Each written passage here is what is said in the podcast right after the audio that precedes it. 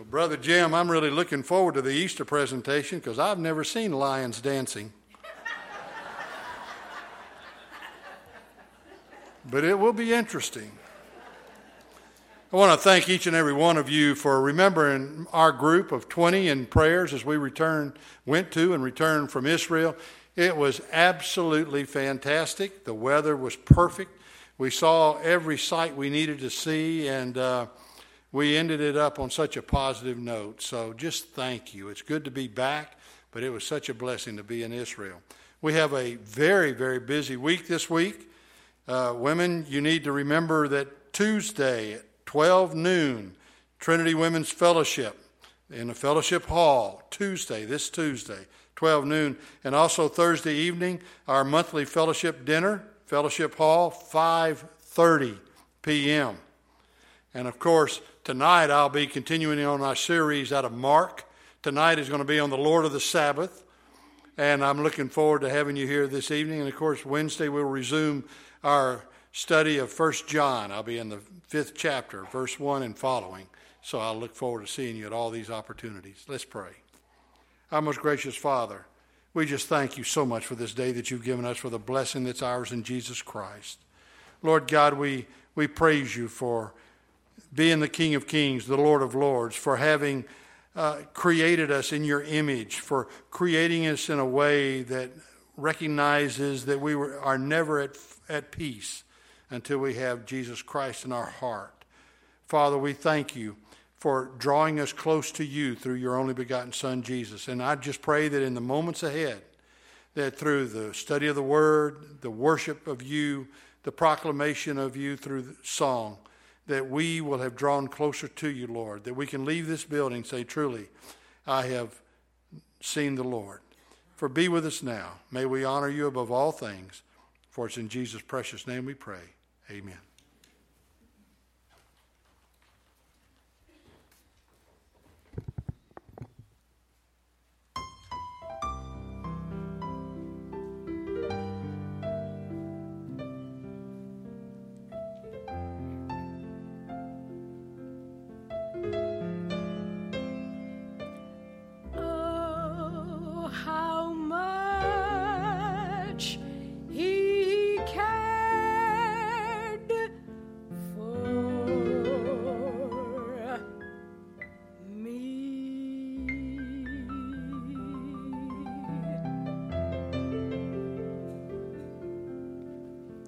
I would love to tell you what I think of Jesus,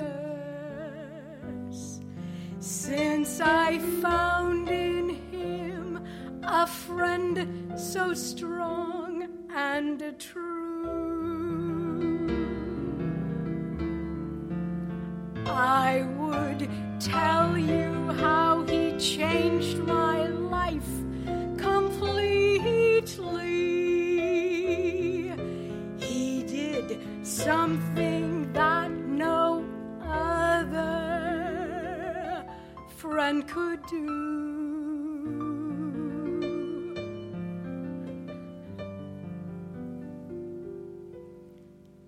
No one ever cared for me like Jesus.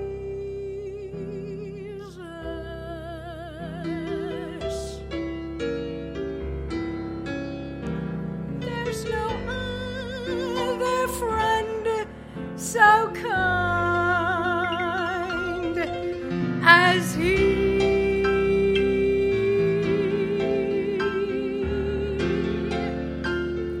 No one else could take the sin and darkness from me.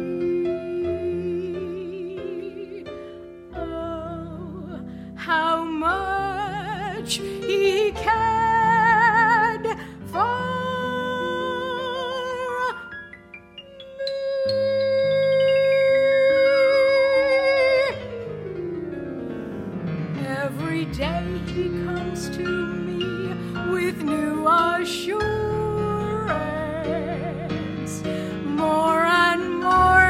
Understand his word.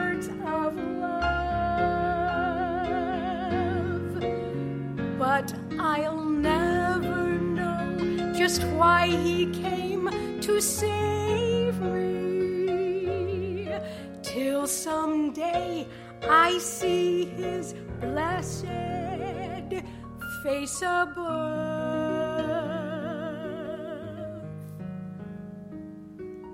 No one ever cared for me like Jesus.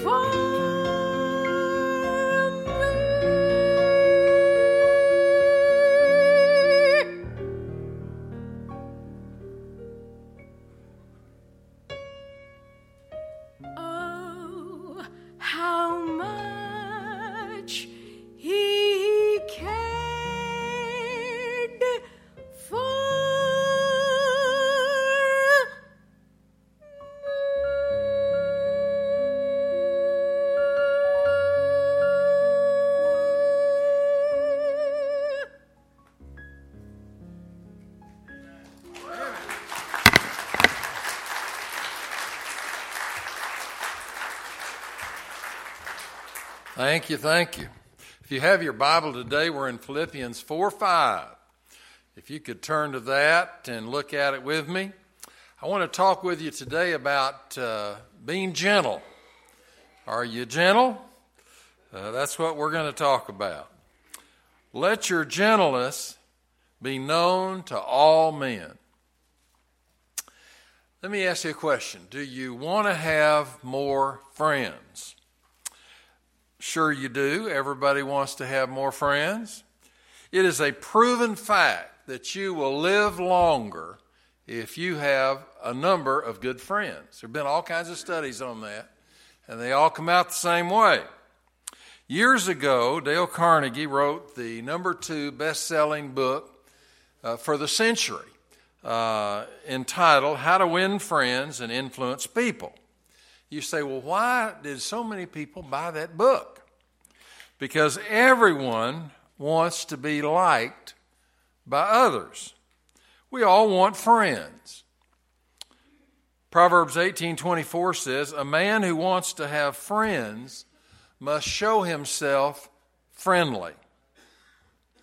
One of the most likable qualities is what the Bible calls gentleness. Gentleness is very, very important in our lives. What is gentleness? Gentleness comes from a Greek word that means strength under control. It's a word that was used to describe a stallion that had been tamed. They would say it was gentle. A tamed stallion still had the same amount of power and energy as when it was wild. But now it could be controlled and made useful for its master. Contrary to popular belief, to be gentle does not mean that you're a wimp. There are 2 people in the Bible who are described as being gentle, Moses and Jesus. Now, neither of them were anywhere near wimpishness. They were not wimps, that's for sure. Philippians 4:5 tells us to let our gentleness be evident to everybody, to all. Now, what does it mean to be gentle? It means to control your reaction to people. Today, I would like to suggest 6 ways that you can practice gentleness. I think this is real important. You know, you look at the paper every day and people are getting shot all over the world. People are getting beat up, mugged, raped, all kinds of that going on in the world. There needs to be a place where gentleness is promoted And so this morning we're going to promote that here. Number one, be understanding, not demanding.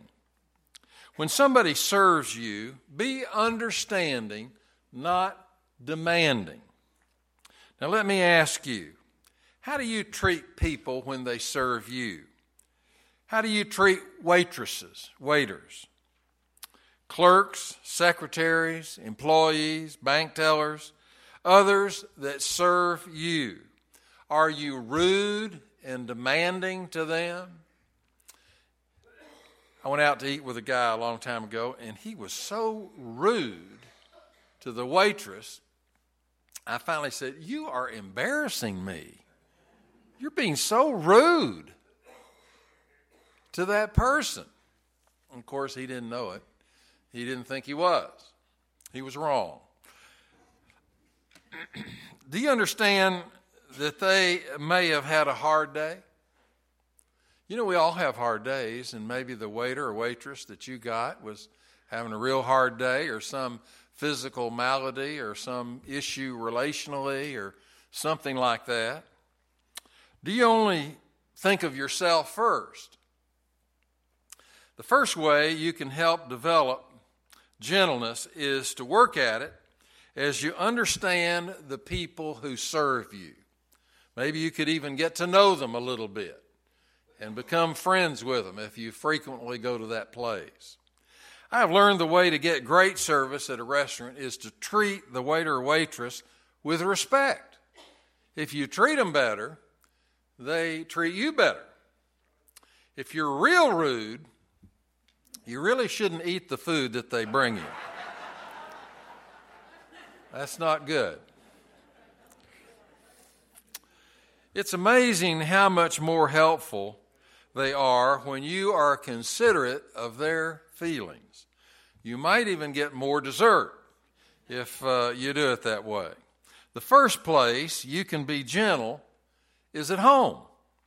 The Bible says that wives are to adorn themselves with a gentle and quiet spirit. 1 Peter 3:4. Now, that's more valuable than any clothes you can wear or any perfume that you can put on. Gentleness is an attractive attribute for any woman. The Bible says to husbands, "Husbands, in the same way, be considerate with your wives." Be considerate, not demanding toward her or him or toward people in general. All right, secondly, be gracious, not judgmental. When someone disappoints you, be gracious to them. Be gentle with them, not judgmental. Galatians 6:1 says, "If someone is caught in sin, you who are spiritual should gently bring them back into the fold." Watch yourself, because you might be also tempted by what was tempting them. The temptation Paul is referring to in this passage may be the temptation to be judgmental, to be holier than thou. You know, I don't really like people that are holier than thou, do you? I really don't. It gets on my nerves. I think I told you this story. I hope it'll be new for most of you. I pastored a church in Georgia, a lady in the church that was saying all the time, "What we need to do is get down on our knees and our face on the floor and pray to God." She'd say that about everything. I mean, everything. And she said it every Wednesday night at prayer meeting. She said it in her Sunday school class every week. She said it to people as she was talking to them all the time, just over and over and over again. Well, I got tired of that. And so, you know, she said it on a particular Wednesday night, and I decided I'm going to do something about that. The next day, I was taking one of the staff members out. We were visiting some people, and on the way, we went right by her house, and I said, "Let's go see her." I said, "When we get in there, I'm going to suggest that we get down on our knees and put our face on the floor and pray. for the people that we're visiting. And he looked at me like I had lost my mind. And I said, now I want you to pray a long time. I'm going to pray a long time. I said, let's really do it up. And so we got in the house and we talked a little while, and she said, well, we just ought to get down on our faces and put our face to the floor on our knees and just pray about it. And I said, well, let's do that. Let's do it right now. And she looked at, she kind of took a step back and she looked at me and she said, well, I haven't cleaned my floor in a couple of days. We probably shouldn't do that. I said, I think we should. That wouldn't bother us. I think we ought to get down on our knees and put our face on the floor and pray. And she kept coming up with stuff why we shouldn't do that. And so finally I said, well, okay, let's just have a prayer. And so I prayed and we left. She never did that again. I thought that was so great. Wonderful. It's wrong to have that response as a Christian and to have that kind of a holier-than-thou attitude toward a brother or sister in Christ who is struggling with some sin. Let me ask you, what's your reaction to people when they really mess up their lives? Do you secretly think, well, I told you so, or I could see that coming? Do you say that? Or should we say, serves you right? Or could we say, how dumb that was to do that? Does it give you an inward sense of superiority to talk down to somebody like that? Jesus' reaction to the woman caught in the very act of adultery was full sensitivity. He defended her in front of other people, and then after the crowd had all left, he dealt with her privately about her sin. He was gracious and not judgmental. Why should we work at not being judgmental? Because that is the way Christ has treated us. If God puts up with our inconsistencies and our weaknesses, we can learn to put up with others' shortcomings. Whenever you feel tempted to judge another person, pause to remember how much God has forgiven you. Number 3, be tender without surrender. When someone disagrees with you, be tender with them about it. It's a fact of life that you're never going to be able to please some people. I've tried. You really can't please everybody. You'll learn that if you haven't already. You will always meet people who like to argue. They like it. They want to have a quarrel. They want to have a debate. That's who they are. They like that. They promote that. Some people will contradict everything that you say. I guess it's to irritate you a lot, which it usually does. Well, how should you respond to these people? One of the tests of spiritual maturity is how you handle people who disagree with you. Some people have a need to devastate everyone that disagrees with them. If you challenge them, they respond perhaps with a full-blown personal attack. Then what do? Well, you have 3 alternatives. You can retreat in fear, you can react in anger, or you can respond in gentleness. Most people choose between retreating and reacting. Few know how to respond in gentleness. If you give in and retreat from fear, from argumentative people, you say, okay, have it your way. On the other hand, if you react in anger, you take the offensive and fight back every time somebody opposes you.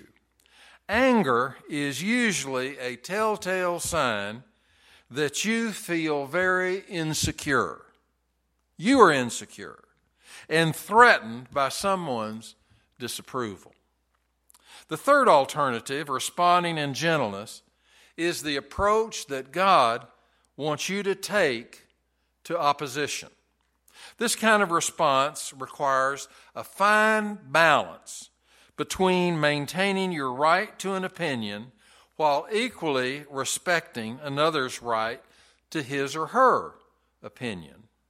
It requires being tender without surrendering your convictions. George Patton once said, "Never fight a battle when you won't gain anything by winning." That's really smart. We ought to think about that before we get into the next brawl.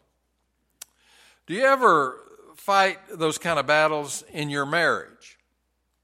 Do you ever argue over meaningless things? Most of us do make that mistake. I've been to dinner parties where a couple would invite my wife and I over, and something like this happens. One of them will start a story, and in the middle of the story, they'll be stopped by the other person and corrected. The other person will say, "It wasn't Aunt Jane, it was Aunt Susie."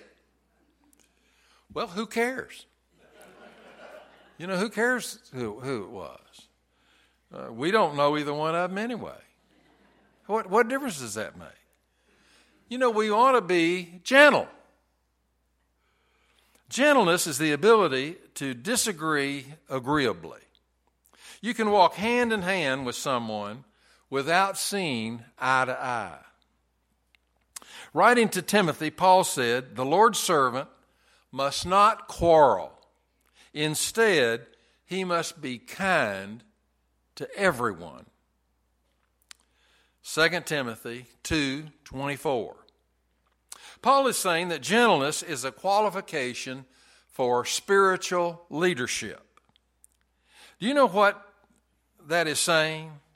It's saying that if I am a leader, if you are a leader in a group, in a class, in this and that, and I'm there, I cannot be swept up into petty arguments. That's what it means. You and I are not to get involved in petty disagreements, in pointless conflicts. Just stay away from that. Walk away from that. You don't need to be right in the middle of all of that. Number 4 is be teachable, not unreachable. When someone corrects you, be teachable, not unreachable. James 1:19 says, "Everyone should be quick to listen, slow to speak, and slow to become angry." If you do the first two things, the third one naturally falls into place. If you are quick to listen, that is very good, by the way, and slow to answer back, that's very good, then you're going to be slow to lose your temper, and that's the result that you want. If you want to be a gentle person, use your ears more than your mouth and be willing to accept correction. Now let me ask you husbands, when your wife comes to you and makes a suggestion, do you get defensive about it? Do you take every comment as a personal threat to your manhood? The Greek word translated gentle is sometimes meek. I don't like the word meekness because it rhymes with weakness, and people get it mixed up. People tend to equate meekness with weakness. It's like the wife who said to her husband, "Are you a man or a mouse? Now speak up." Squeak up.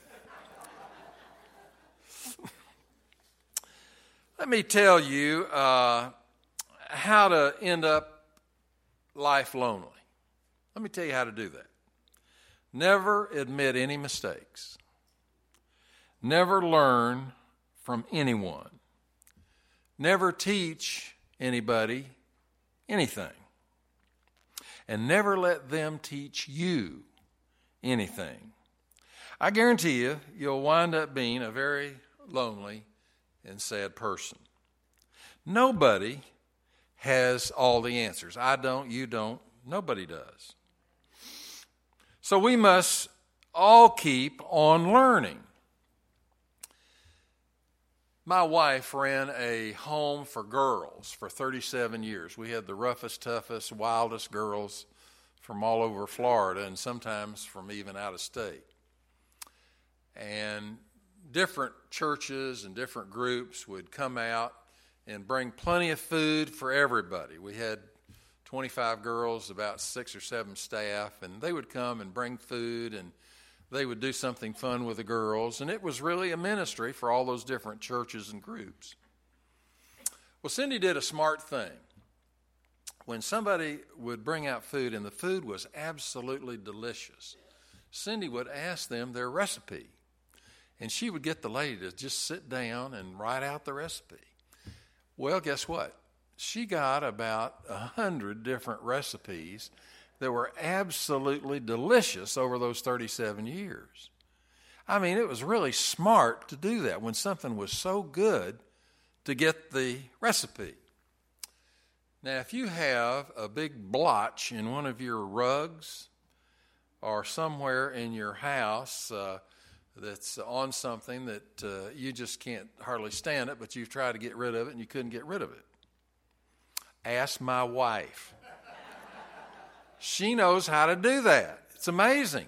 She knows how to get up big spots out of rugs or little spots. And, most people don't know how to do it. She does. Ask her. You got to learn something along the way. I have learned so much. I've learned a lot of things from many of you that are in the room right now. You've taught me a lot, and I appreciate it. And I'm going to try and remember it and use it for the rest of my life. We have to keep on learning. It's like the man who was a witness in court. And the bailiff said, "Do you swear to tell the truth, the whole truth, and nothing but the truth, so help you God?" The man answered, "Sir, if I knew the whole truth and nothing but the truth, I would be God." That's true. None of us have all the answers. Gentleness involves being willing to learn from others. Gentleness is also being willing to admit when you're wrong. You're just wrong, and you find out that you're wrong. How long has it been since you admitted to your spouse, "Honey, I was wrong. It was my fault, and I'm sorry"? How long has it been since you've said that? Some people haven't said that in 10 or 20 or 30 years. We need to say it every once in a while when that's the situation. Number 5, be an actor, not a reactor. When someone at work stabs you in the back, what do you do? Do you pull out your big guns and react? Maybe you say, "You make me so mad." When you say that, it's exactly the wrong thing to say. Because that means that you are admitting that someone else is controlling your emotions. And you don't want that. That's not something you want. You are acknowledging that you're giving that person the power to determine your feelings and your reactions.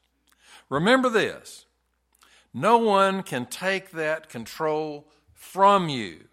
You give it away the moment you start reacting in the wrong way.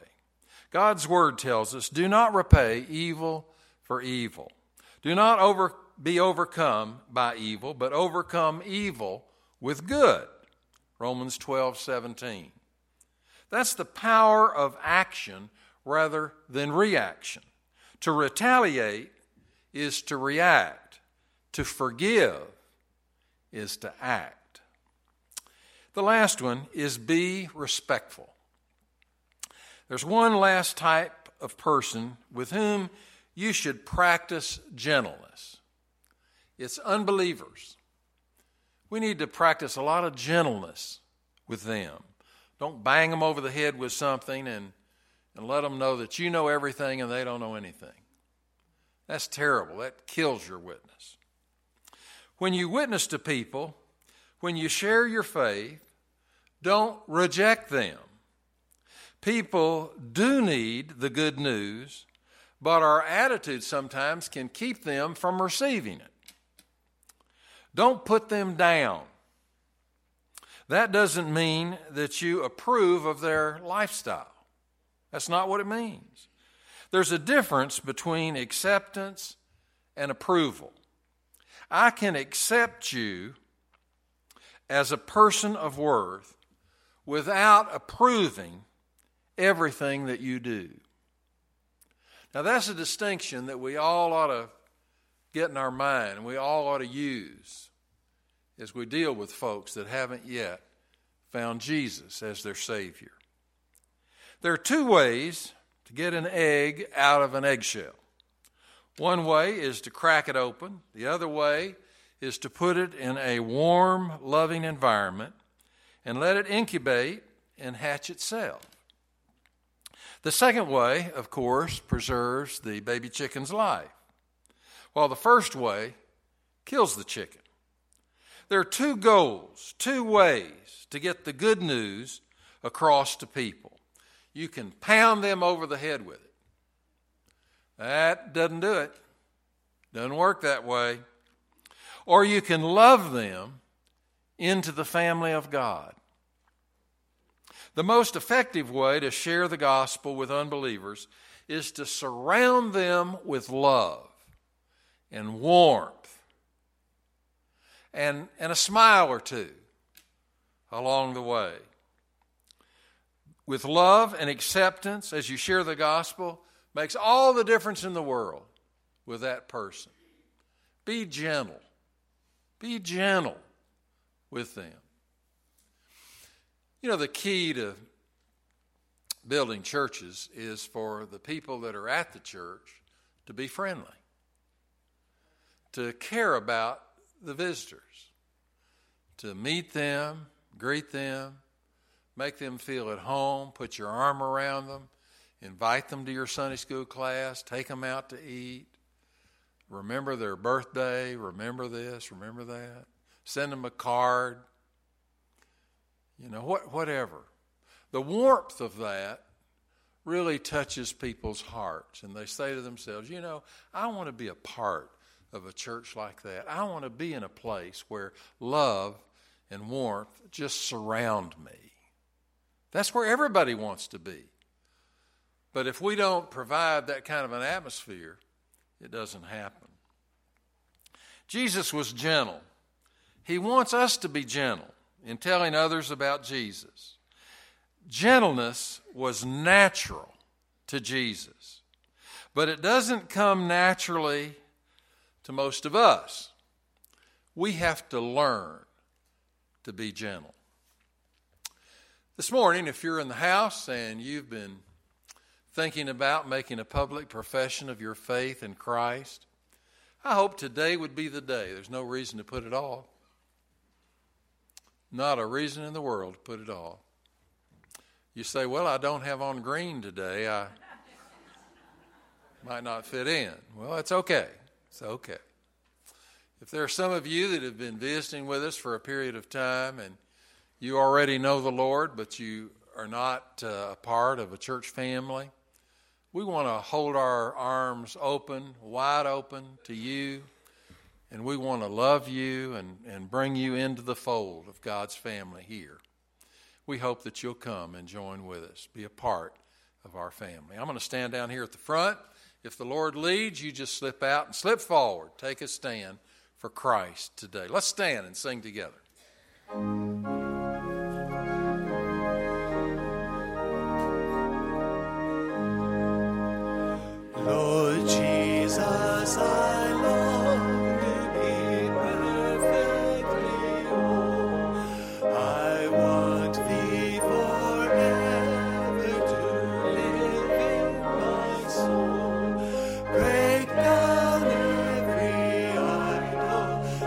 Start every fall.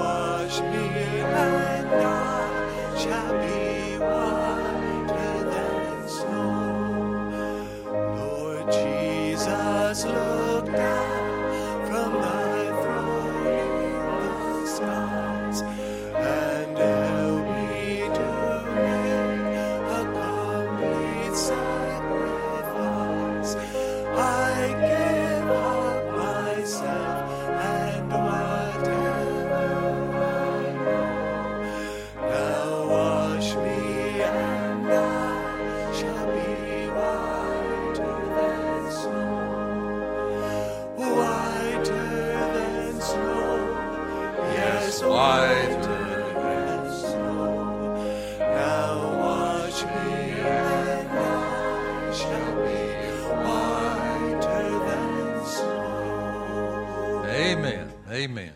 We're so glad that you're here today. We want you to feel very welcome. I hope that if you don't know somebody that's around you, that you would reach out to them in just a moment after we sing our closing song. Make them feel welcome here. We're thrilled to death that they're a part of us today. Brother, lead us as we sing. No other name but the name of Jesus. No other name but the name of the Lord. No other name but the name